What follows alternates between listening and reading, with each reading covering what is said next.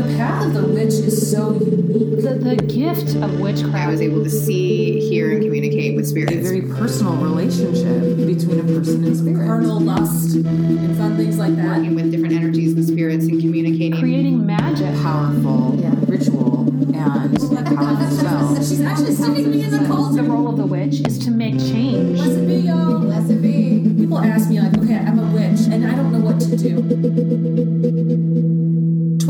Years ago, three young friends realized they were witches.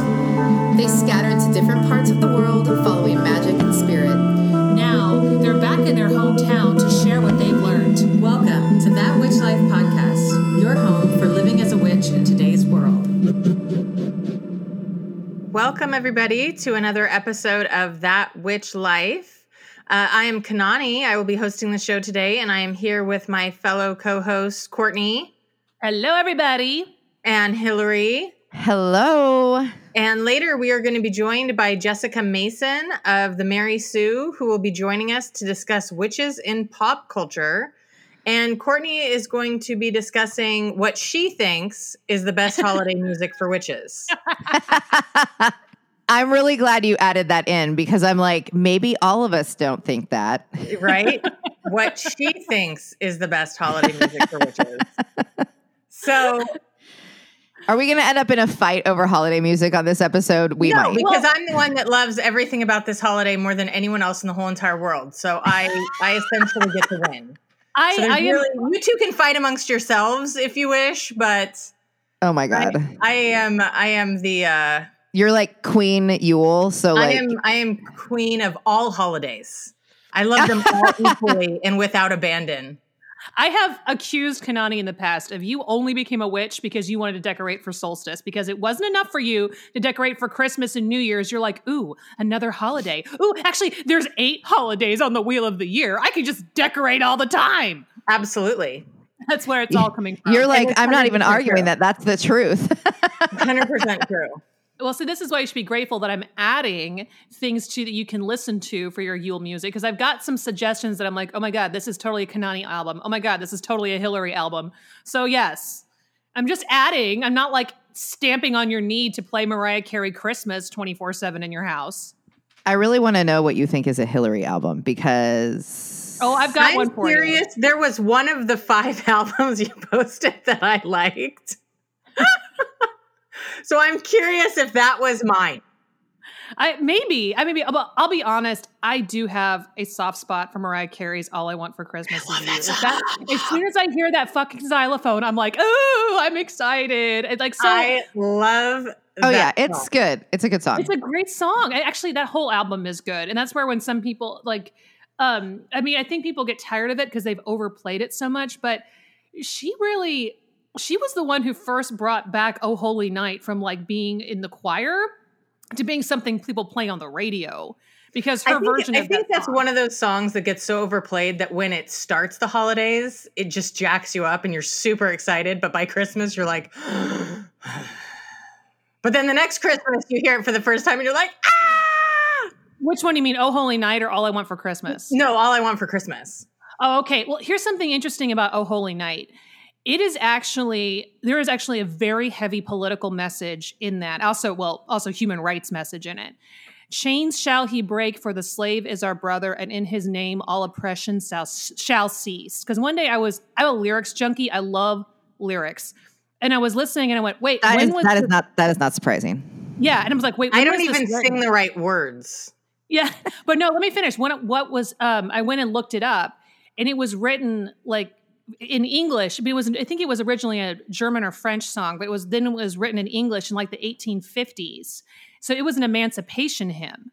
Where that was like they put it out just as as a statement against slavery in the United States. So it That's has a awesome. yeah, it has a very powerful history. And I think that there was actually a lot of people were were angry about the song. They're like, why are you putting politics in Christmas music?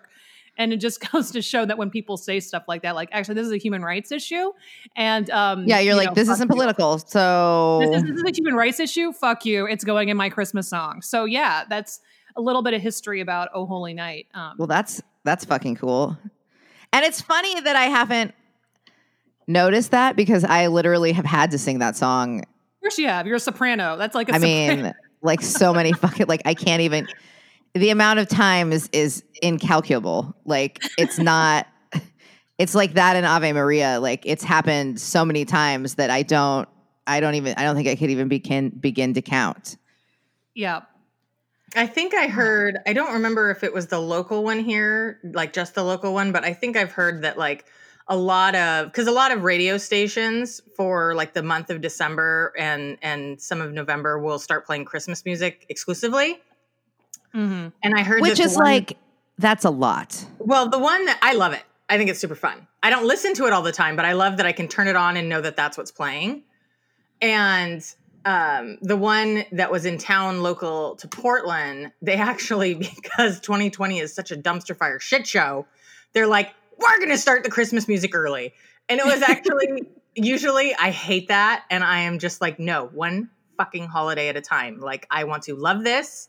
And then I want to move to the next one. And for whatever reason this year, because it was just such a nightmare, I was like, nope, I'm ready. How like Yep. Samhain, Halloween's over. Let's move on. I'm ready. We even saw um well, we broke like my own rule. We even went and saw the Christmas lights at Zoo Lights this year, the day before Thanksgiving, which I would usually never that's do anything. Actually, smart because there's probably it was probably less busy. Right. But it's like I would usually never do anything Christmas related until the day after Thanksgiving. Like that is my rule, one holiday at a time. But this this year I was just like, oh F it. No, that's fine. Like as as far as I'm concerned, throw up your Christmas tree as soon as Samhain's over and let's get to town because we You know just what? all needed something cheerful this year and I felt like it I just is is all bets off. honest, honestly, Christmas music is my favorite part of this season. I love it, but I'm very picky about my Christmas music. Oh yeah, and, me too. But I also very I'm very stringent. Like I do not listen to it until the day after Thanksgiving. I actually busted out my Christmas music mid November because I was like, we need some motherfucking tidings of motherfucking comfort and joy. So fuck everybody. We're gonna listen to Christmas music. Now my husband hates it. So I oftentimes listen to it in headphones because that was That's actually part of our fucking hilarious. that's part of our wedding vows. As I said, I will not play cheesy Christmas music in the house unless it is Christmas Day. Um, but we he did um, he did give me some flexibility last night while we were decorating for Christmas, and we listened to Celtic Woman's A Christmas Carol um, album. Do you like put together a playlist of like top 20 most obnoxious songs to make sure that if you're to if if if you get your moment, you make it extra obnoxious? No, That's because I hate, I hate the obnoxious ones. I love my Christmas I music. know, I I have just- carefully curated for my witch-tacular Oh my god, I was just joking. Oh, yeah. I love No, that I like I love that I like make a joke and Courtney's like, "No. No, I have a serious list. I have a serious list of don't you don't you tell me that not that silly stuff. None of that silly Christmas music." Oh my I'm god. pretty damn fucking serious about my Christmas music. I am. There's there is one song though that makes me want to rage and break things. That Oh, what song is that? Simply having a wonderful Christmas time by Paul McCartney. I hate that song so much. Even when they tried to make it witchy. Oh, God. Somebody, somebody posted a meme. They're like, "Oh, you know what it is? Is like everybody's gathering for a for a, a witch's sabbath because they're like the moon is up, the sky is blah." You know, we're here tonight and that's enough. And then somebody comes in and we pretend it's Christmas and we start singing Simply Having a Wonderful Christmas Time. Even when they oh, put I know that that song now. That's a cute I song. You're wrong. hate it so much. You can play it at your house. I hate that song. You're That wrong. is the one Christmas song that I will like. Ah, it's so it's so annoying. I even like I like the one that John Legend remade um with I think Meghan Trainor and it's the one that people don't like because it's like where she uh, I really must go. Oh, baby, it's cold oh, baby, outside. it's cold outside that one. And he remade it with Meghan Trainor and they made it less uh serial killerish. and I actually love it. I think it's I think it's adorable. I just I actually do I- not hate that song. I know why. I understand why people don't like it because it sounds date rapey. But what the thing is, is that like you, you're missing a lot of the context of the era. Because when there's what the big line that makes people upset was when they say she, when the woman says, "Hey, what's in this drink?" And so there, it's like it's in most people today. Our ears say, "Oh." He slipped her something, which is back in I think in the 20s when this was written. That's what people would say when you did not put enough booze in your drink. So when someone says, "Hey, what's in this drink?" it means give me some more booze. So what she's actually asking for is is to find a reason A to stiffer, stay. a stiffer drink. I respect Wanting a stiffer drink. Yeah. So it's like It's like when you get your mimosa and it's too orange. It's like, what the F is this? I, I hope this does not start a bunch of think pieces. I'm really tired of people talking about the song. I get why it makes people uncomfortable. And I think that there's room to remember that that's not the, intention of the author. It's so whatever. It's fine if you don't play it on your Christmas list. And it's also fine if you like the Meghan Trainor, John Legend version. Dolly Parton has one with Rod Stewart, and I don't like Rod Stewart. It's really good though. It, the version is very good. Everything hey. Dolly Parton does is good. Hey, Courtney, Yeah. I have a, I have a question for you. Yes. Oh, fuck you. Okay. I hope I hope you get sued for playing this on our podcast. Paul McCartney comes for you. Here it comes. The mood is right. the spirit's up. We're here tonight, I am. and that's enough. Simply having You're so excited. I'm dancing right now. I am literally chewing off my own hand. I cannot. The feeling's here. Wait, here it comes again. This time of year. Simply having a wonderful Christmas I'm I'm envisioning Hillary. I'm envisioning you and I in a boombox outside Courtney's bedroom window, You know what? My husband will drop. My husband will drop freezing blasting cold those. water on you. He will throw the litter box out the window at you if you do that. Go ahead. I mean, I can one up a boombox. I have some friends that have vans that are like can open up into entire fucking shows, like DJ sets. go ahead. I'll I pull dare that you. 'cause up. The, per- the person, like- the person you will have to deal with is my husband, and he is You roll Polish that Italian. out. And I'll be dancing in their front yard. you know what? I'll take him because because like I I will win. I, I feel I feel confident that okay, I could. I almost want this to happen because And I'll look the other way. And you know how you know I'll how I'm like, gonna I didn't win. see her jump on him. I don't know what you're talking about. He's gonna. he just texted me saying, "Please turn that shit off." so i mean the thing is is like i will i will win and and the thing and the reason i will win is because i'll be i will be armed with glitter bombs and so if he thinks he's going to throw some oh. water on me i'm like bitch bring it cold water isn't going to do anything but this glitter that i'm going to bomb into your window will never leave like Nice. I like it. I like all of it. All the debauchery, all the using glitter as a weapon. I'm down for it. yeah he told me once that he was going to steal my last dog and i was like i'll bomb your house with glitter and he's like never mind he was like fine keep your dog that was zeus he's like i'm going to steal zeus and i was like i'm going to bomb your house with glitter, glitter and he's like i don't care about your dog anymore So, um, can we just go ahead and segue into my list since we're already on the subject? I fucking guess The questionable list. Okay, so here's the thing.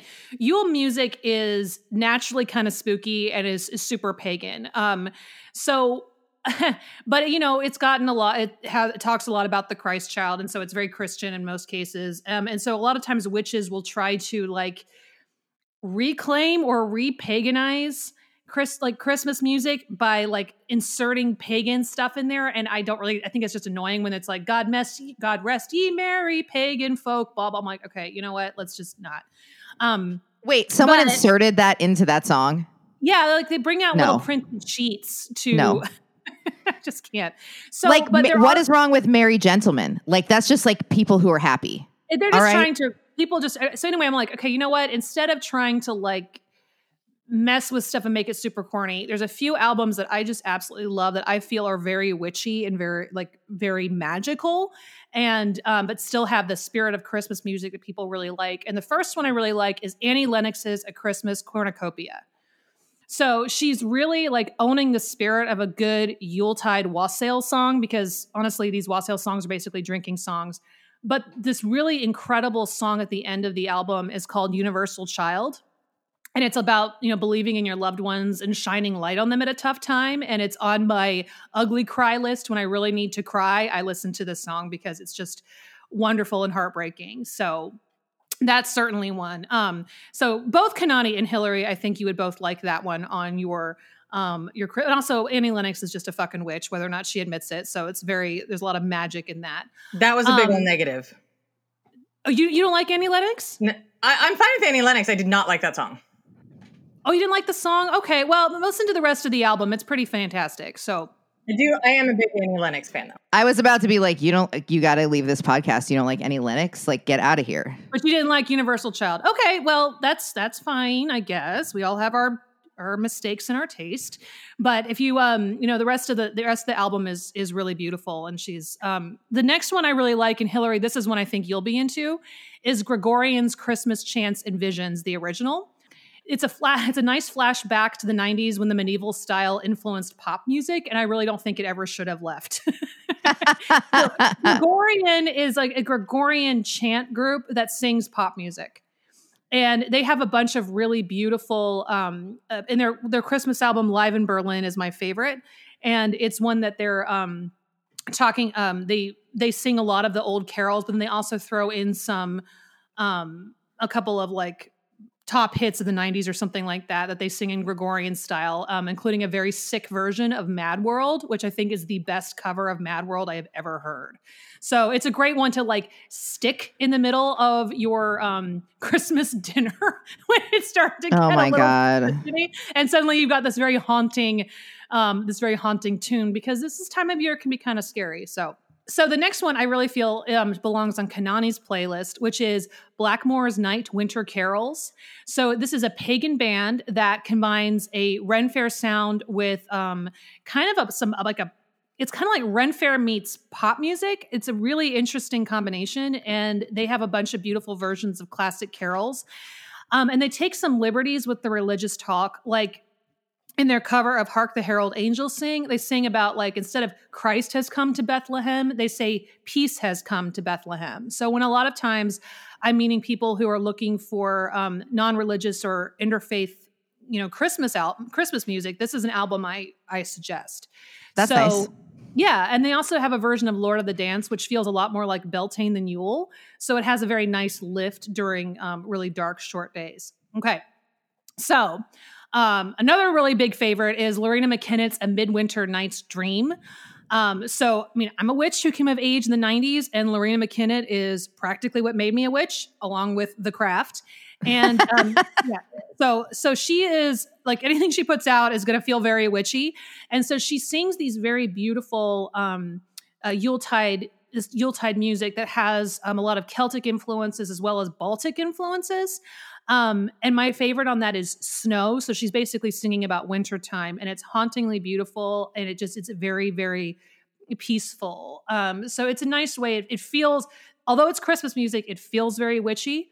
And so it's great to put on with your family because they're not going to be like, oh, this is Christmas music or this is witchy music. You're like, no, this is actually Christmas music. It's just done by a big old witch. Yay. And then, um, so Hillary, that one should be on your list. And this one, I'm an unashamed Toriphile. Um, so you all need to get over it. Tori Amos's Midwinter Graces. This one plays in my house almost every day between Thanksgiving and New Year's. And when I was running my coven, I had somebody sing Winter's Carol, which is one of the tracks on the album at every public um, Yule, because it really should be the basic anthem of the winter solstice. It is about the oak and the holly king battling for um, battling for the the hand of the earth goddess. So it's like super, it's super witchy. Um, and then there's also one that Hillary, I think this one would be for you. Is uh, Mediaeval Baebes, Mistletoe, and Wine. So it's a choral group of all women singing medieval era music, and so they're singing mostly in Latin and a lot of emphasis on drums and flutes. So again, it has this very like medieval witchy feel to it, um, and uh, it's pretty badass. So those are Nice. albums that I suggest for people that are looking for Christmas Yule music that's a little witchier.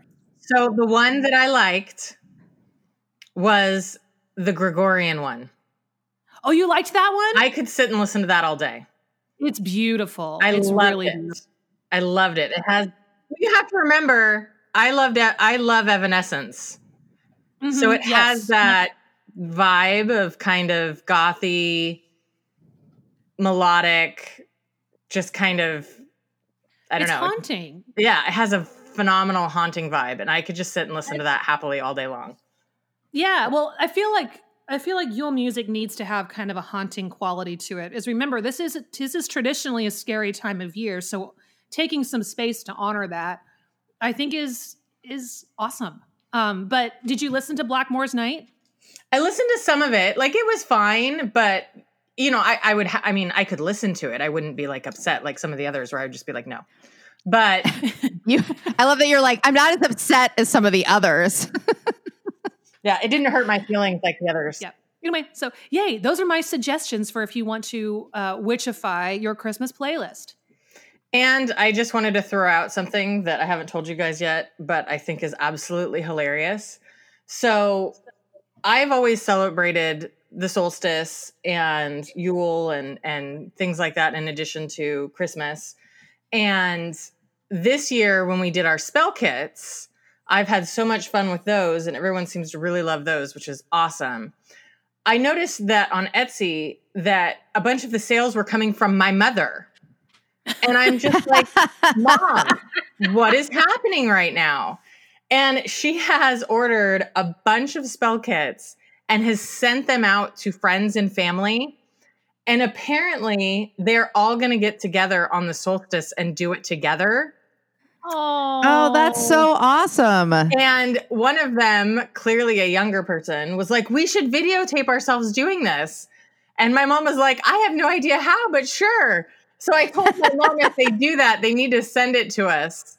Oh my God, please. And I was, so my thought was, is anyone else who orders, anyone else who orders the Yule Winter Solstice spell kits, please, when you do it, you know, send us, you know, your before pictures, your after pictures, during, you know, whatever. We would love, I would love to see people when they're actually using these. I think that would be so much fun. So, anyways, I told my mom to stop buying them and to leave them for someone else because holy balls.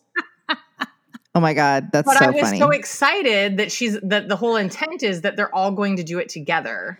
that's really awesome. And I thought that was so cool. And and then she mentioned the video and I was like, "Oh my gosh, that would be so cool if when people do this, they send it into us and show us like, "Hey, you know, this is what I did." And I I just think that would be awesome. So please so funny. but yeah, anyways, I did want to let people know I love the idea of people doing these in groups. And so if you end up doing this or even if you're just doing it yourself, please send us pictures, videos, whatever. I would love to see it because we've had so much fun making these kits and we've got such great feedback from it. I would actually love to see like the pictures of people enjoying them as well. That would be really Yes. fun.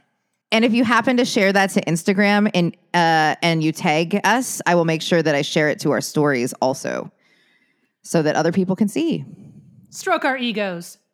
Make us feel special. We would just like to thank everybody for some reason listening to our podcast and for supporting us. And we just want to mention that for as little as a dollar a month, you can get access to our full Rachel True interview that we had last week, as well as other witchy content. Uh, higher levels gets you access to our private Facebook page, quarterly special events, and boxes of goodies, including your very own Screaming Goat. If you join at the Kanani boyfriend, girlfriend, and befriend level, Courtney will pull a tarot card for you. And today she's pulling a card for Amanda. Yeah. So, Amanda, your tarot card is Judgment. Okay. Judgment is great. It's close to the end of the story of the Fool. Um, and it basically means it is time for the next chapter. This is a really great card to get toward the end of a calendar year because it means that you have a new calling, a new adventure coming. Something is um, something is opening up for you. So it's time to put closure to whatever is Eh, whatever it is that you don't want to follow you into 2021 it's time to tell it. It's it's time for eh, you know it's time to end it. So um really powerful card for that. Whenever i get this card it's assigned to it's eh, it's assigned to be open to messages that are telling you to move forward Um, so be open to new experiences and new opportunities and um, be ready to say goodbye to things that are no longer serving you and your highest good. Um, and especially set that set those powerful intentions as we approach the solstice and um, the beginning of the new year. And good luck to you. Thank you for being Kanani girlfriend, boyfriend, and be friend. Not sure of gender, and we're never going to assume. Thank you for being a patron, Amanda. That's absolutely awesome. We're so glad you're joining us. There are other ways you can also support our show. If you can't do a monthly donation, you can buy us a coffee or buy That Witch Life merchandise on Etsy. You can also consider becoming an episode sponsor. It's a great way to promote your business to thousands of witches. You can also purchase a shout out to let people know about your virtual event or just send love to your favorite witch. You can find out more on our website at thatwitchlife.com. And I think we're ready for a word from our sponsors. Yes, indeed. With us all staying at home as much as possible and practicing distance learning, now is a good time to take your magical classes online. We are delighted to have Sacred Mists Academy of Magical Arts and Sciences as an episode sponsor. Since 2002, Sacred Mists Academy has offered comprehensive online magical training programs with working witches around the world, including first through third degree Wicca training, with an elder program available for initiates of the Sacred Mists tradition. Other programs include historical paganism, herbalist certifications, spell crafting classes, tarot courses, Reiki training, and more. Online learning is very helpful for moms whose schedules can be incredibly hectic, and it allows you the freedom to learn in your own time. It can also be a great platform to meet other witchy mamas who are excited to learn about the same topics as you. Students also have access to the Sacred Mist Circle, a completely private, student only social media platform, not Facebook, with profile pages, discussion boards, groups, blogs, a searchable book of shadows, videos, music, and more. Other Sacred Mists Academy social groups include Witchcrafting, if you're interested in creating your own tools, a divination group to discuss decks and share readings, empath groups to explore this gift and learn about shielding, healing, kitchen witchcraft, and more. Join the Sacred Mists live chats for rituals, sabbats, esbats, healing, live divination readings, study halls, and social gatherings for and by students. To enroll, go to sacredmistsacademy.com and enter Witch Life during registration to receive free enrollment, a savings of $30. Monthly tuition then depends on which course or courses you take. Limit one per student available until December 31st, 2020. Manifest the change you want to see in yourself and the world around you through Sacred Mists Academy. Now, we know you're already in love with Sacred Mists because of the Academy. Guess what? Sacred Mists also has a shop offering over a thousand witchcraft tools, supplies, and gifts, including crystals and gemstones, incense and candles, hand rolled beeswax spell candles, and other spell supplies. This is literally a one stop shop for witchcraft supplies, y'all. Sacred Mist Shop also offers over 75 plant seeds specifically curated for the witch's garden, including healing and magical herbs, flowers, and plant seeds, just a few of which include belladonna, mandrake, sweetgrass, moonflower, patchouli, elderberry, and mugwort, and many more. Their divination tools include tarot and oracle decks and a gorgeous natural polish, a black obsidian scrying mirror with ornate antiqued brass stand available in two sizes. Sacred Mist Shop offers everything you need to set up your magical space, including wands, athames, hand carved gemstone runes, and wooden rune sets, god and goddess statuary, and more. They have some absolutely beautiful, unique goddess statues that you don't see in every store to better make your own ritual space unique to you. There's even a fully stocked chest of witchcraft supplies, which include all the basics the perfect gift for your favorite witchlet who's just starting out or just to treat yourself. Come on, you deserve it. Plus, Sacred Mist Shop offers a wide variety of jewelry and books. Purchases at Sacred Mist Shop help support the education and training programs offered at Sacred Mist Academy. To get 10% off your purchase of $35 or more, go to sacredmists.com and use code WITCHLIFE at checkout. Offer available until December 31st, 2020. Sacred Mist Shop, offering unique and handcrafted witchcraft and Wicca supplies to the pagan community since 2002. Thank you to Sacred Mist Shop and Sacred Mist Academy for being an episode sponsor. So I made a huge mistake the other day. We got a box of teas from the Jasmine Pearl Tea Company, and I thought I was being nice by sharing them with Hillary. But now I wish I'd kept the whole thing to myself because y'all, this tea is incredible. It is so good that I told my husband not to make me coffee because I would rather have a cup of Lapsang Souchong tea for myself. I mean, I'm an opera singer who used to live in England. So basically, tea is life in my mind.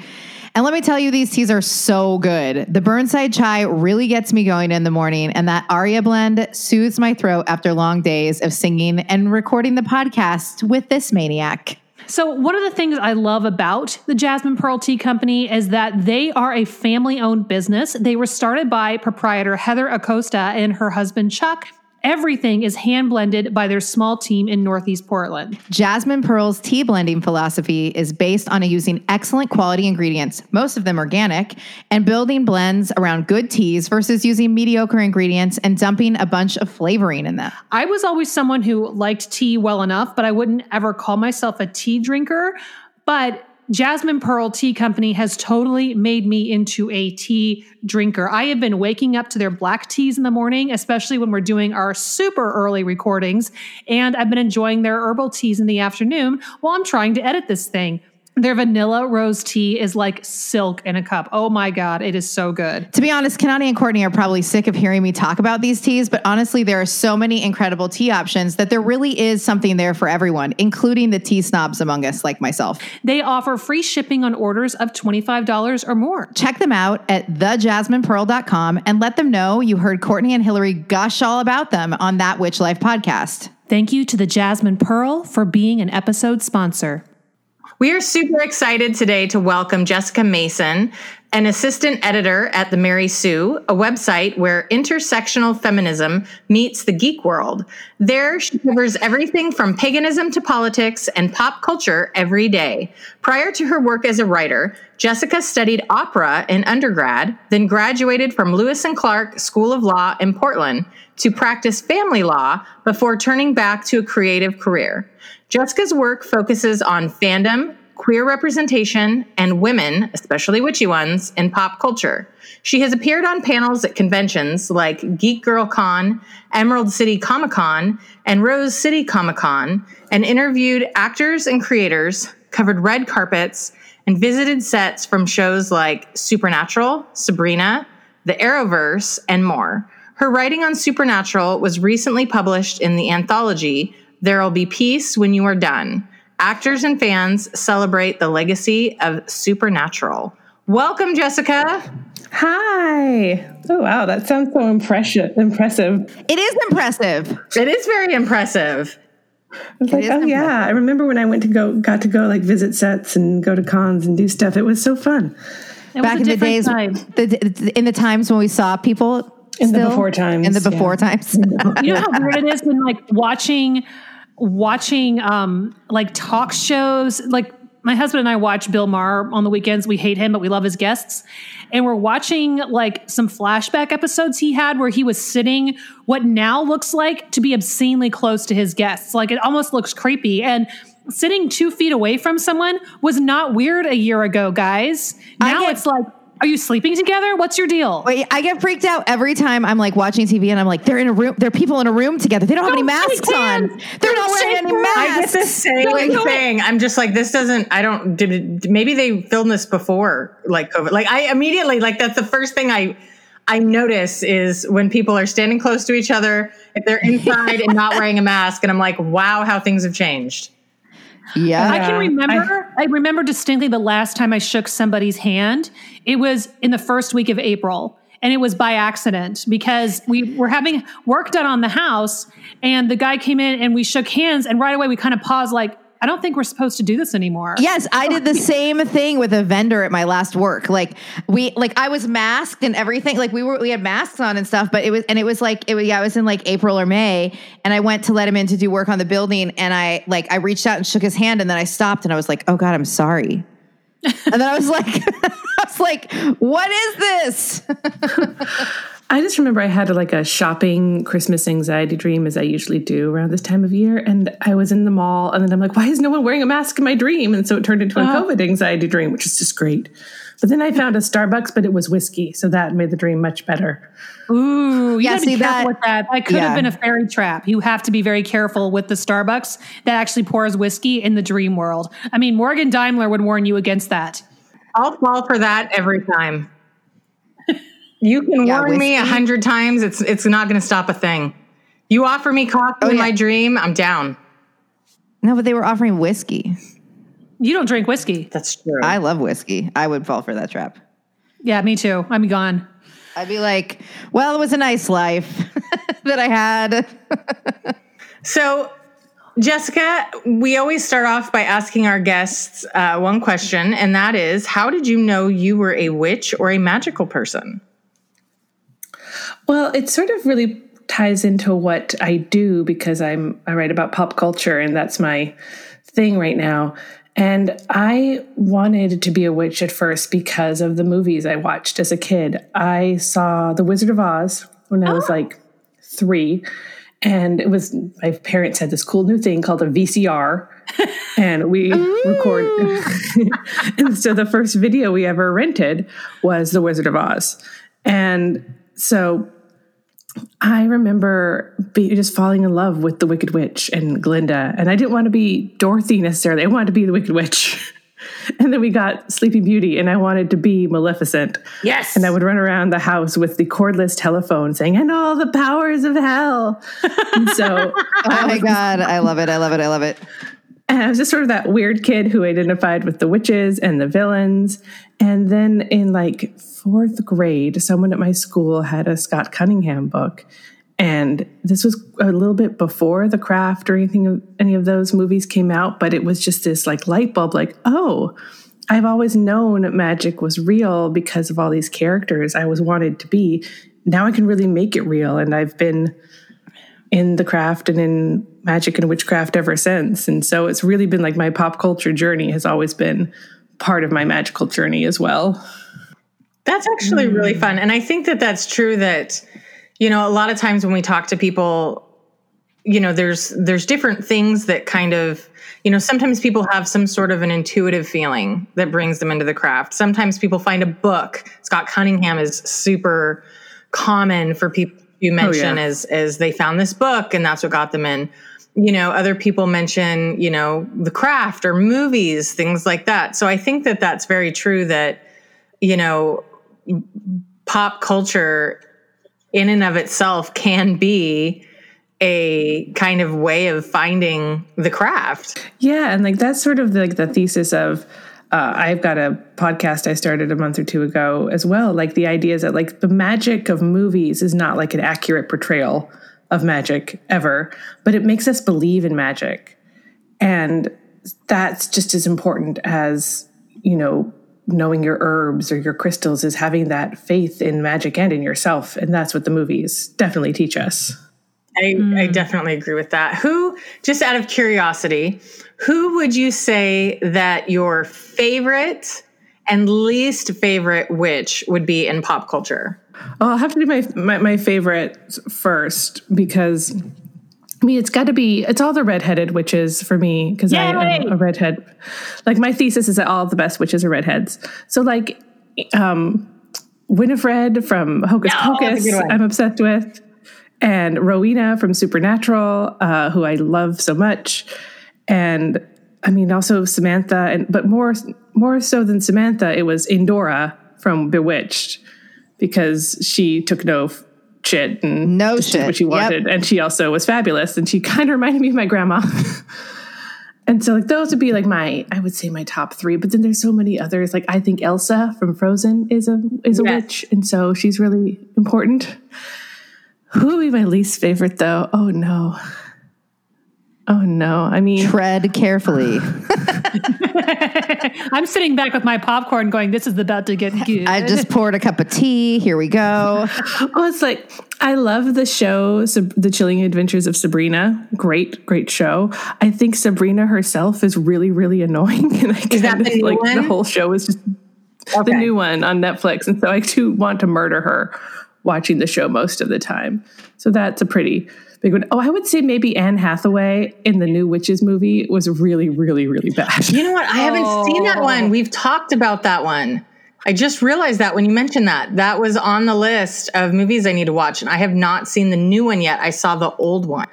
Uh, yeah, I did a review of it and I did an episode on it. It's it's not good. It's just it does not justify its existence at all. It has none of the like because the original The Witches with Anjelica Huston is amazing and it's terrifying. It's a Yes. horror movie for children. yes. And this one like has no energy. It's all CGI flubber Oh, I hate it. and there's stuff they they're trying to do something maybe with like race that could be very interesting because the lead boy and his grandmother are both black and the witches are mainly white but they never follow that through and then it's just like why did you make this movie other than a cash grab and to let Anne Hathaway just chew scenery alone in a blue screen it's just not good See, this is oh why you my and I are going to be best friends. We're just going to sit somewhere and just shit on things together, and it is going to be so much fun. I am so down for this. and then when you're really bored of Kanani, we're going to come and geek out over opera. So it's perfect. Yes. oh yes Maybe We she'll hang out about with how- me sometime too. Well, we'll Nope. I'll talk about all your wonderful books, Courtney. Yay! I have. I'm literally sitting next to your book on Bridget right now. See, somebody has read my book, Kanani. Well, then you can talk to Wait. her. That's fine. Wait, real real talk. How much did Court, Courtney pay to say that? Um, I'm. I'm not allowed to disclose That's my right. rates. That there it is. There it is. it was pretty reasonable. She wasn't a tough sell. You you cut her a good deal. Oh yeah. So I have to admit, I have never watched. This is people are people are going to go crazy. I have never watched, and if you named others, I could probably say I haven't watched those either. Supernatural. Oh, so right. I've never watched uh, Buffy the Vampire Slayer the show. I of course loved the movie, which is on my DVR right now because it has Luke Perry in it. So I will watch it as many times as I damn well please. And there was another one. I have seen episodes of the original Sabrina with Melissa Joan Hart. Um, and but I didn't watch them when they were new, like when they were current. I've watched them in the past, and I'll actually tell you a really funny story of why I started watching them. Melissa Joan Hart, I saw her in an interview. This was way past her Sabrina days. So she was a mom, and um, I th- well, I don't know if she was a mom by then, but she was a grown ass woman, and she was talking about how one time she was in an airport, and uh, like Jessica Simpson or someone else had gone through the airport and and paparazzi is just coming at her and attacking her and can't get enough photos. And here's Melissa Joan Hart, right, who in and of herself was her own celebrity. And she was talking about how uh, her bag got flagged for some reason. And inside her bag was a vibrator. And Oh no! I oh. like, go. and Good so- job. Sabrina. So here she is, like, and she's like, "Oh, this is terrible. I'm a celebrity. I'm I have a vibrator in my bag. They're gonna find my vibrator." And of course, you know, they went through it, and they I can't remember if she said they found it or they didn't find it, but nothing ever came of it, and she was pissed. She's like, I'm famous too, God damn it. Why does no one care that I have a vibrator in the airport? And I fell in love with her in that moment.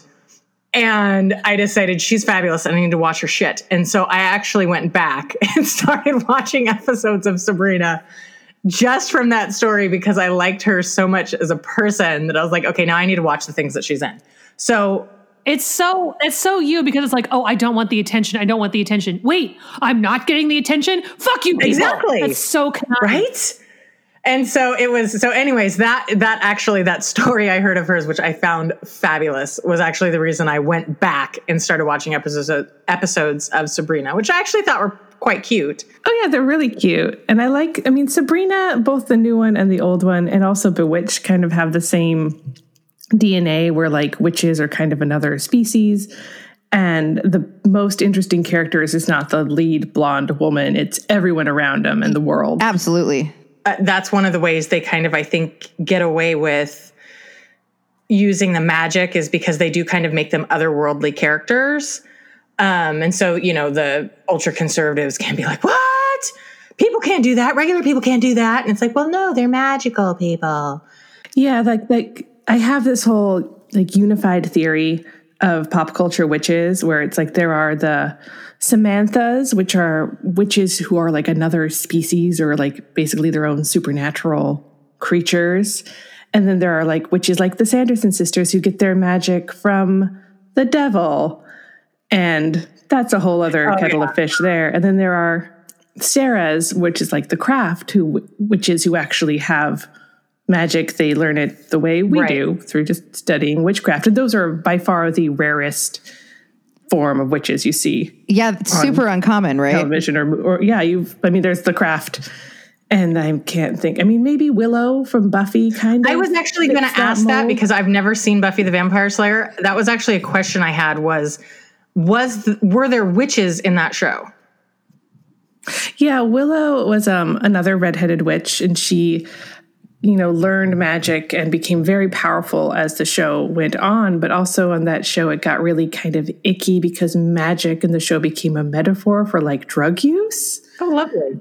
And this this whole this whole plot in season six, which is like kind of the dark era of Buffy. is about how like Willow was addicted to magic and couldn't stop using it. I then she, like, remember that. I remember and that. And then she like became the ultimate like evil at the end of the season and like killed people. And I was like, are you saying that like this is your metaphor for drug or substance addiction? Is that you're gonna murder people? But then in the se- in the season after that, like she had to deal with her magic because she couldn't get rid of it. So I'm like, okay, are you saying that addicts can never fully recover? I don't know what they were trying to say. It was a weird two seasons of Buffy. Interesting. You're like you went you went a little off the rails there. I'm not sure. the other one, the other, the one probably most witchy, I mean, which is purely a witchy show that I that I did watch, but I didn't also watch when it was current was Charmed. I've since now Oh, yeah. watched every season like three times on you know each each episode three times because they just keep repeating it and I just keep watching them over and over and over again. But um, that's actually one that I actually kind of enjoy because I think that I mean, although it's completely not, you know, real to anything or or use any of the same rules or any of that kind of stuff. For some reason I kind of like it because it's like it's it's close enough to be fun, but I also think that I like the concept, kind of what you talked about, that the people around them are normal and they kind of I, I don't know. For some reason, that one doesn't get my goat the way that that some of the others have. Because and also it doesn't talk. Their their witchcraft comes from their their heritage and their genealogy, as opposed to you know, like you said, they signed a book with the devil. Like I I can't handle that stuff. It just I have to gloss over that with Hocus Pocus because I love Hocus Pocus. So I just yeah. have to kind of pretend like that's not happening. But um, I like the whole concept in their story that it's kind of it's a genealogy thing. Like they were born into this. I, I loved the OG Charmed, and I guess I, I could like you. I've watched it a thousand times because it was like would be on when I was working out, or it's just always it's just always on. Yeah, like Supernatural is now.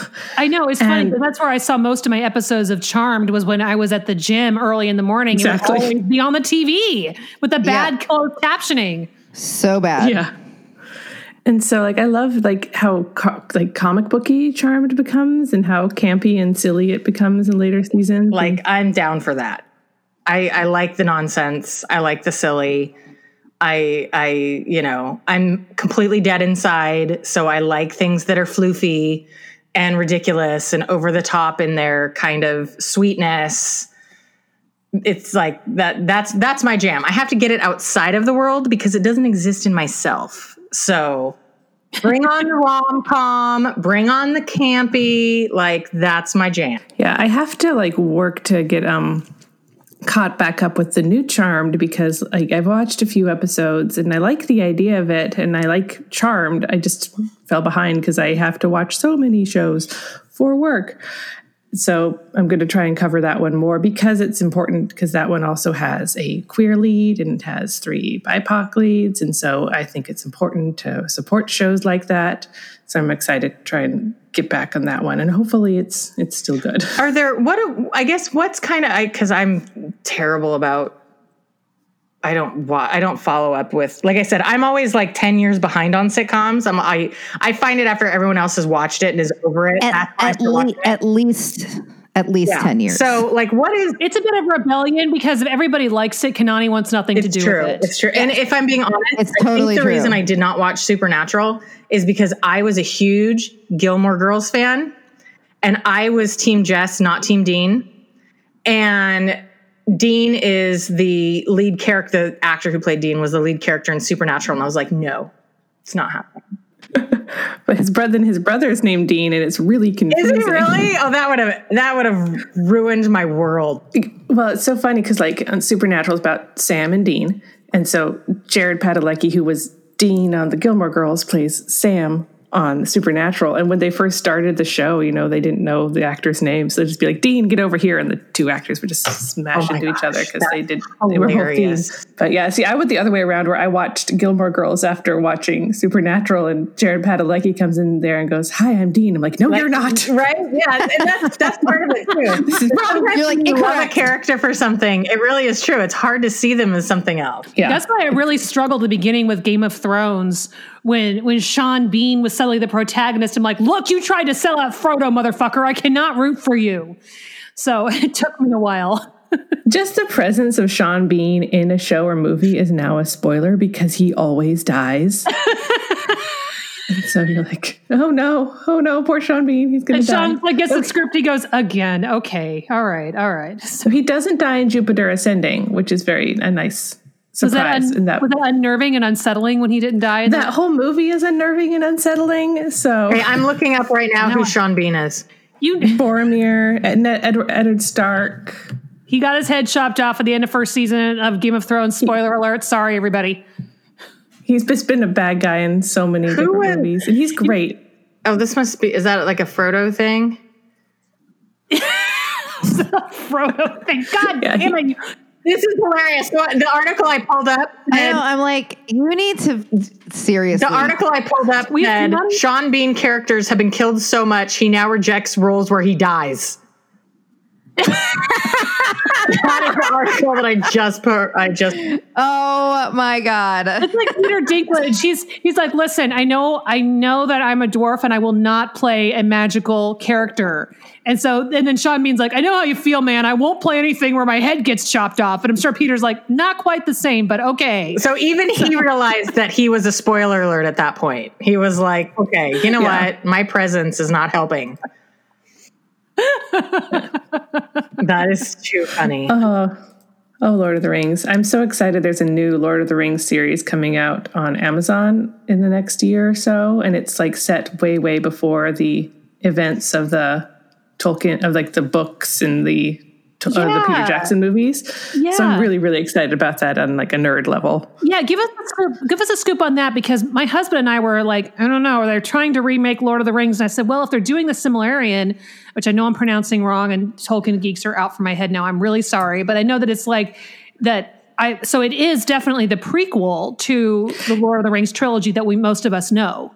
Yeah, it's set in like this is getting, you know, really nerdy, but it's set in the second age of Middle Earth, which is before the rings of power were forged. And I think it's basically like about how the rings were forged and like the uh if you remember from Lord of the Rings, Aragorn and the kings of Gondor are descended from the blood of Numenor, which is like Tolkien's version of Atlantis. It was this beautiful island full of people who were very advanced and who lived a long time, but Sauron, in his like very hot, deceptive form, like convinced them to try and go steal magic from the elves, and so the the Valar, who were the gods of Middle Earth, like sunk the island. But we're going to get Numenor in this series, and so it's going to be all sorts of fun, like Game of Thronesy sort of stuff with Sauron corrupting people and everyone fighting back and forth. It's going to be great. I'm really excited. And some really cool people are working on it. So it'll be good. I'm going to infuriate everyone right now. Oh no. I hate Lord of the Rings. Okay. I- Okay. my ex-husband, it was his Christmas gift that one I bought it for him and I willfully sat through it. And I, I and it was it was fabulous because by the end he never asked me to watch a movie with him again. Because 'Cause you were every time I'm just like, who are they? Wait, why? Where are they from? Why are they doing this? I don't understand. And then the but the real reason I I hated that movie is because I hated Frodo. Sam Oh my God. was absolutely the man in that movie. And everyone was constantly having to save Frodo's life. And it was driving me bat crap crazy. I'm like, at this point, can we just let him go? Can we just can we just let him oh, let him let him go? He's he's no. I I was 100% team Sam. Sam was the man and I I couldn't handle people's love of Frodo. It just it was infuriating. I'm like, just just take what you got to take. Let the spider get him. Like it's good. Like this is the sixth time he's gonna been saved. Like at some point you have to cut the dead weight and you move forward. Like this is life. It drove me insane. And so, like I said, he never again asked me to watch another movie with him because I was just. I'm sure I was Oh my God. Oh, you get along with my wife so well. She she she not she doesn't think that about Lord of the Rings, but other movies she's like, just kill this person. Just they're not being right. efficient. I think Hillary has fainted because she can't even respond right I'm now. just and I know like, I don't even know what to say. where to begin.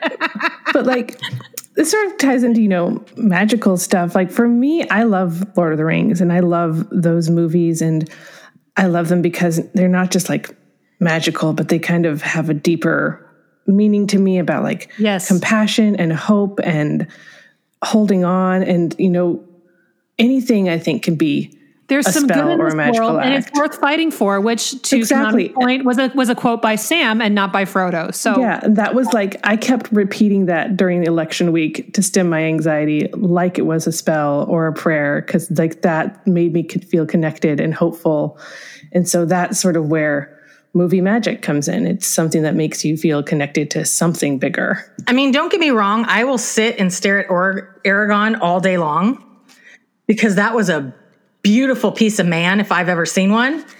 But besides that, besides that, I, I could, I could, I would willfully pretend I've never seen that movie. Yeah, Viggo Mortensen, okay. I think, was all of our, our fantasy hero oh my heartthrob God. until Jason Momoa came on the screen. Then it was like, Viggo, you got to sit down, buddy. We got, I we don't have know. Jason now. I'm still. Some, I, some Vi- of us are more into Cate Blanchett, so Yeah, I'm That's like true. I'm like Cate Blanchett. I'm also like Viggo. I don't know that Jason Momoa stole that place for me. Then you're wrong. Viggo's still pretty. Yeah, they're, they're all they're like there's a lot of hotness in that cast. Oh, it's so Cate Blanchett is like, hello. Well, here's the here's the funny part. And if nothing tells you how dysfunctionally attached I am to Courtney and how Oh my how god. unhealthy our relationship is as far as the fact we've been friends for so damn long that she's like an appendage I have. we oh decided was it 2 or 3 years ago we got matching tattoos. we did. And we have them on the same ankle. And it's it's the word above it is written in Elvish and for, friend. friend. Melon. So so, you know, she loves it. I willfully had it tattooed on my body. so that just shows the the extent of the the dysfunction that is Courtney and I. The fact that even though I hate that movie with a fiery passion that consumes my soul, I have Elvish written on my ankle. Elvish is really pretty, so it's fine. it is pretty. It was, but what's funny is that she goes, "Yeah, we're gonna get melon tattooed on our ankle." I'm like, uh, "Kanani, it's melon and it's Elvish for French." She goes, "Whatever." So melon's gonna Exactly. get tattooed on. her. Like you can spin it however you want, sister, but I now have melon tattooed on my ankle. I mean, I'm just offended that we haven't gotten tattoos, Courtney. Like, what the fuck? You know what? I've been trying to think about what we're going to get. It's probably something to do with a pig, but it'll happen. I mean, it's like what? It, yeah, it's going to be a pig, or like maybe you love me so much that you're going to get my face tattooed on your face, so you can Or look like in the mirror every get day. your faces tattooed on each other's butt cheeks. I think that would be fantastic. oh, that's that would be perfect. The three of us should get screaming goat tattoos. Actually, Jessica, you get in it with us. Let's four of us will get screaming goat tattoos. Oh yeah, there's a lot of great tattoo artists around Portland that will definitely do that. Yeah, Just yeah. screaming goat tattoos. It says TWL. I'm a Capricorn, so I'm you know I'm already really basically a screaming goat whenever I'm trying to express my opinion. So That's fantastic. That is the best description of a Capricorn I've ever heard. I'm basically already a screaming goat. just wishing more people would listen to me. I know, and all the Capricorns out there going, wait a well, yeah. Yeah, they're like, wait, how dare you say? But that's actually pretty true. So true. you know, Yeah, I keep all the every year all these like pop culture, you know, the, the signs as supervillains or Star Wars characters or whatever comes out, and it's like always like the Capricorn is like Voldemort. And I'm like, yeah, yeah, get shit done. Yeah, they're like, well, I wouldn't have to scream if you guys would just listen to me and realize that I was right in the first place. That's the Capricorn. way. Exactly, exactly.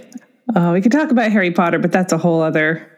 That's Like, a whole oh other. yeah, that's a can. whole other. Yeah. I know. Well, we were decorating our Christmas tree yesterday, and my and um, when my husband and I were at Universal Studios um, at the Harry Potter World with our with his family a couple of years ago before before the the transphobic monster came out of the skin of J.K. Rowling and took over the internet. And um, he held up the Christmas ornament I bought, and he's like, "Honey, what are we going to do with this?" And I went, "You know what?" to me it symbolizes a really great vacation with your family so on the tree it goes and it's not jk rowling's face which would be different you know it says nine and three quarters you know it's the platform the, the, station yeah. platform so it's like no it represents a time that we had that was really fun and then the rest of jk rowling can fuck off yeah, And like that's sort of, you know, I'm in fandom or I came up into journalism through fandom.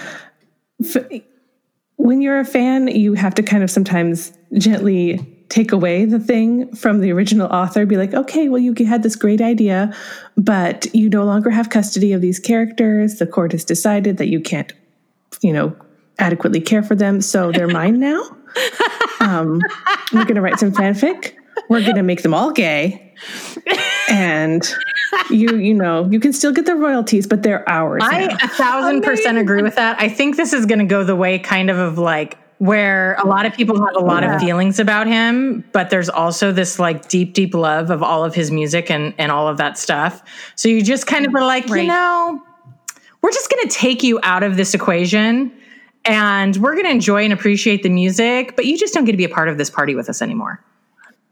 Well, and there's also a part when there's also a time in which the art leaves the artist and becomes its own thing. And you cannot, modern pop music, you cannot take Michael Jackson out of it because it has influenced and spun so much of the music that we now Oh, listen to. 100%. And it's the same thing with J.K. Rowling. Her work has is now infused in so much of what we do. But I feel like if people are feeling conflicted, and I understand like not wanting to support the artist who is doing this, and there's ways around that. yeah, there are 100%. Harry Potter books out there now. You can buy them secondhand. So you're supporting a secondhand bookstore, but that money isn't going to go to J.K. Rowling. Or you can check them out at the library, which supports this public institution, and the money doesn't go to J.K. Rowling. So you don't have to buy the merchandise. I'll go even further back, and I think Hillary will appreciate this.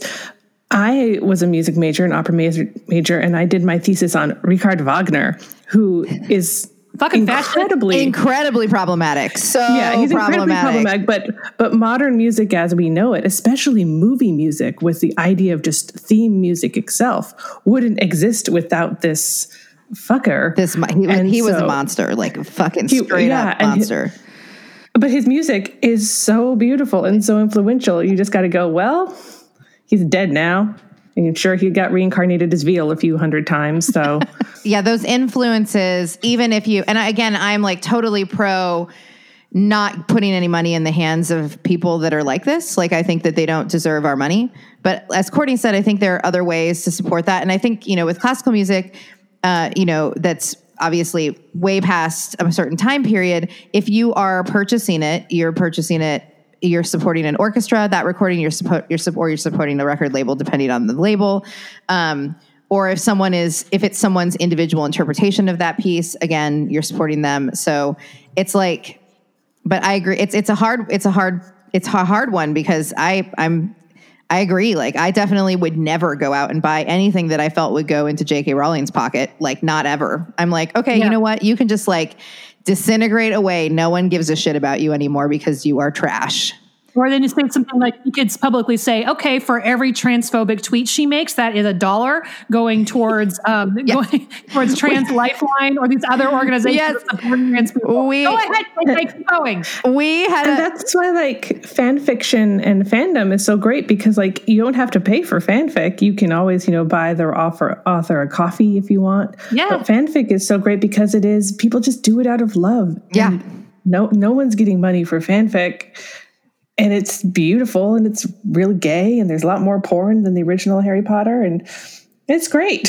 I have an interesting question. So what what would you say are some of the more influential movies for witchcraft and pop culture in your opinion? Oh, I mean, I don't think you can discount the original craft. 100%. Like Of course not. that was you know that defined i mean like because of the craft we kind of have charmed and we have buffy as as it was and it sort of defined witchcraft for a long time but then you actually kind of look at the craft which i love i've seen a thousand times and if you like dissect it from like you know a film criticism or a feminist point of view like the last third of the movie is really kind of disappointing because it falls into all these like oh the girls can't handle power and they're trying to kill each other tropes Right. and that's why I really appreciate the new version of the craft because they specifically go You and I against that. sister. They're like direct dialogue. I loved it. yeah, and like I, I love how it's about like the girls coming together to literally set the patriarchy on fire. Um, and so I think you can't discount how influential the craft is and charmed. In terms of other movies, like I don't think Just don't crap on practical magic because I love that movie. Oh, that's the other one. Is practical magic is just like every witch wants to live inside of practical Yes. magic.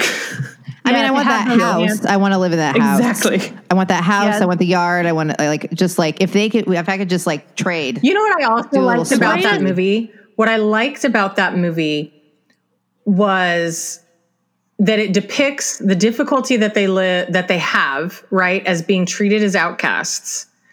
And and but then when someone is in trouble, all of a sudden all these other people show up to help and they kind of leave with like this that was kind of fun.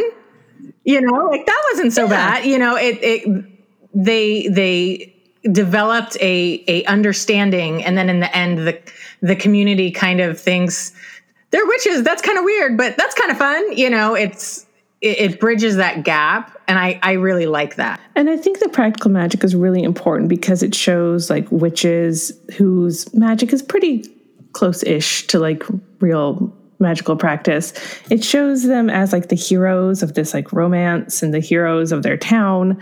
And so seeing yourself as a hero is really important. yeah you're not the hmm. villain by being the witch exactly Yeah. And like usually for most, you know, really cool witches like Winifred or Maleficent or the Wicked Witch, like they're always going to be, they're usually Yeah. the bad guy. And so it's really important for us to see witches who are not the bad guy. It's awesome. So, if you don't mind, we wanted to loop you in to help answer a listener question. The question is I've been researching the role of childless women in ancient cultures to find some inspiration or understanding of that situation, however, one gets there. All I find is from a very patriarchal perspective of a man could divorce his wife for being childless, and poems about the woman and woe is upon her for this state. I'm wondering if there is any advice on where to look, particular deities to work with, or sources that I can look into to get a less patriarchal viewpoint. So I, this is such an interesting question because I'm I want to be like specific with the question because is she looking at some looking for goddesses who struggle with fertility and are like not fertility goddesses, not mother goddesses, or is she looking for goddesses or characters that are not defined by their Yes, she's looking for like Childlessness. independent, childless women who were fine to have yeah. been. I mean, there are so many beautiful like virgin quote unquote goddesses in the Greek pantheon Yeah. slash Roman, like Athena or Artemis or Hestia. Like they were all these. I say quote unquote virgins because to me they're all lesbians, but especially Artemis. I think so too. I think so too. Um, and they've, I I definitely think the queer community has adopted Artemis specifically as a patron deity. And so you look at Athena or Artemis, and they are all about their minds and their they're warriors too. They're so cool. And I, I mean, Athena is a very she's one of my personal deities I work most with, and she doesn't value anyone for what they can produce or where they come from. All that matters is the power of their mind and their creativity and their wits. And I think that's just as beautiful form of creation as having a child. It's such a difficult question. And I think it's important to remember that in ancient times, um, you know, fertility was not just about a a role or a designated you know gender assignment. It was really about survival.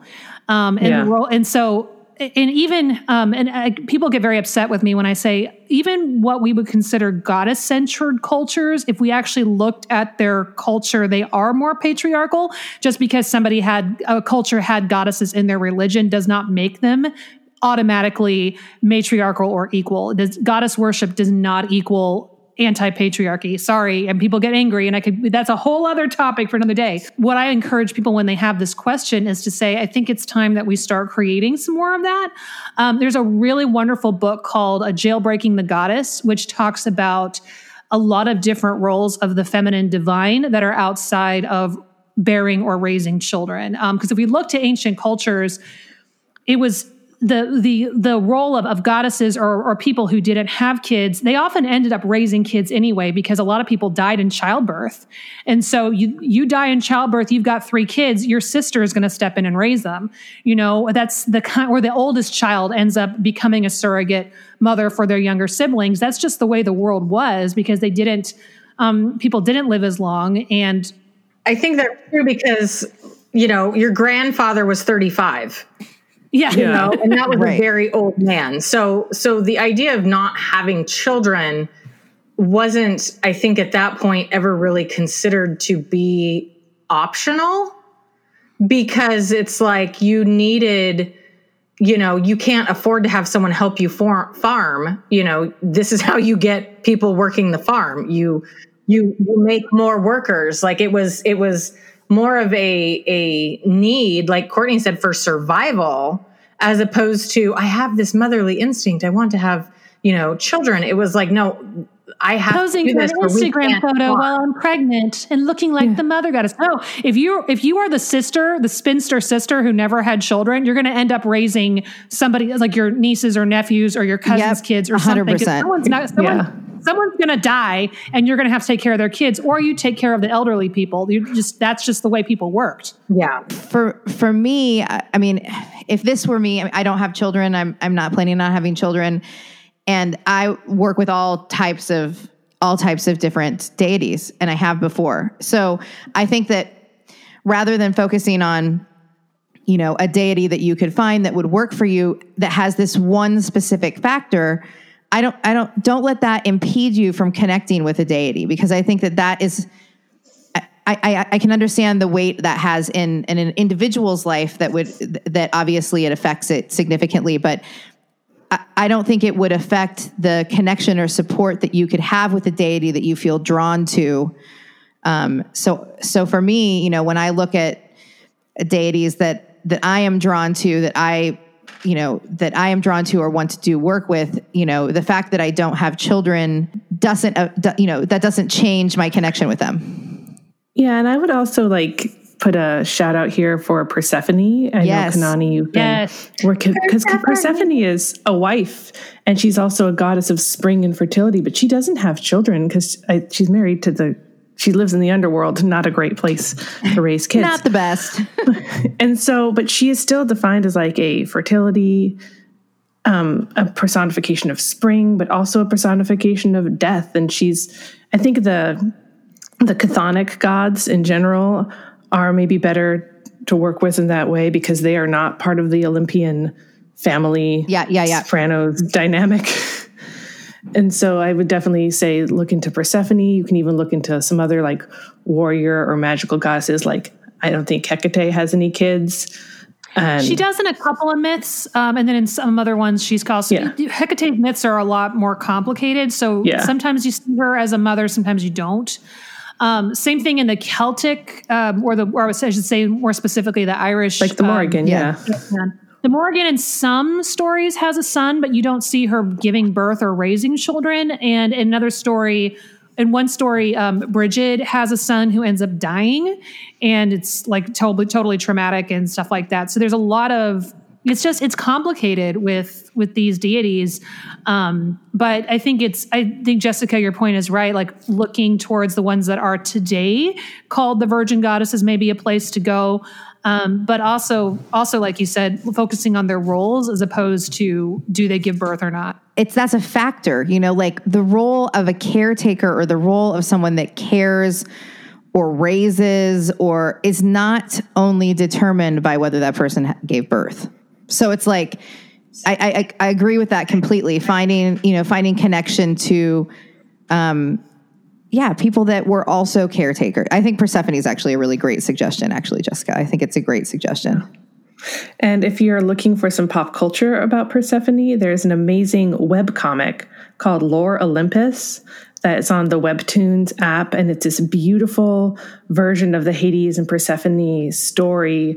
It's sort of the Olympian gods are sort of in this Olympus is like a modern world. And so they're like texting and having computers, and Hades and Persephone are having cute chats on their cell phones. And it's this wonderful exploration of the gods uh, in a webcomic format. So I can't recommend it highly enough. It's called Lore Olympus. That sounds fabulous. Yeah, and it's really cool. You can read it on your phone, and it's so much easier to read comics on your phone than in like a comic comic. And what was what's the app called? It's called Webtoon. You I'm can just download it for free. That sounds that sounds super fun. So Jessica, um, actually, how can people find you? So um, I'm on Twitter. I'm at fangirling Jess. You can follow me there, or you could follow for the Twitter for my podcast where we talk about goddesses and magic and witchcraft and pop culture. That's called Reel Magic with R E E L. See, it's a pun because like movie Love it. reels. So that's Nice. at, at Reel Magic Pod. Um, and you can, we've got about seven episodes up now. I just had an interview with Ruth Connell from Supernatural, who plays Rowena on there. She's awesome. And I'm going to have every one of you guys on there eventually to talk about your favorite movies. yay yes please Uh, and so you can also find my writing on the Mary Sue. Just look for Jessica Mason on there. I write a lot every day about all sorts of things. I've got about four new movies to review next week, so that's going to be fun. That's awesome. And yeah, I've got, you know, I've got stuff up there about like paganism and Frozen 2 and all my favorite things like that. So I try and get as much paganism snuck in there as much as I can. I was a big fan of Frozen 2, by the way. I was very much watching it like, wow, how how did they get away with making this movie? Like it's hundred percent a pagan movie. It is, and like the you know, show yourself, which is my one of my favorite just movie sequences of all time now, where she kind of goes on this like journey into the underworld to find you know her power, and when she finds out the powers in herself, like that's like the charge of the goddess made into a Disney movie. Hmm. Absolutely. Yeah, no, it was it was phenomenal. I was I was giddy after watching that. I was just like, oh my gosh. And if you have Disney Plus, I can't recommend enough this um, Into the Unknown, which is like a six-part docu docu series about the making of Frozen Two, Ooh. and it will make you cry about it in all, all sorts of different ways. Because to seeing what went into that movie and what went into show yourself specifically, because they almost like cut that song. It took them the longest to figure out that song. And so seeing how that comes together is just so cool. And so I really recommend that on Disney Plus if you got it. That is very cool. Well, we want to thank everybody so much uh, for listening. And if you want to support the show, the best way is to subscribe and spread the word about us. Please also consider leaving us a rating and review us on Apple Podcasts. You can also buy us a coffee or check out our merch on our Etsy store. For bonus content, you can become a supporter on Patreon. We are on Facebook, Twitter, and Instagram. For show notes, audio transcript, or to ask us a question to answer on a future episode, you can go to thatwitchlife.com. Until then, keep moding that shit, and we'll talk to you all next week. Bye. Find us at thatwitchlife.com for archived episodes or to ask your burning questions for us to answer in a future podcast.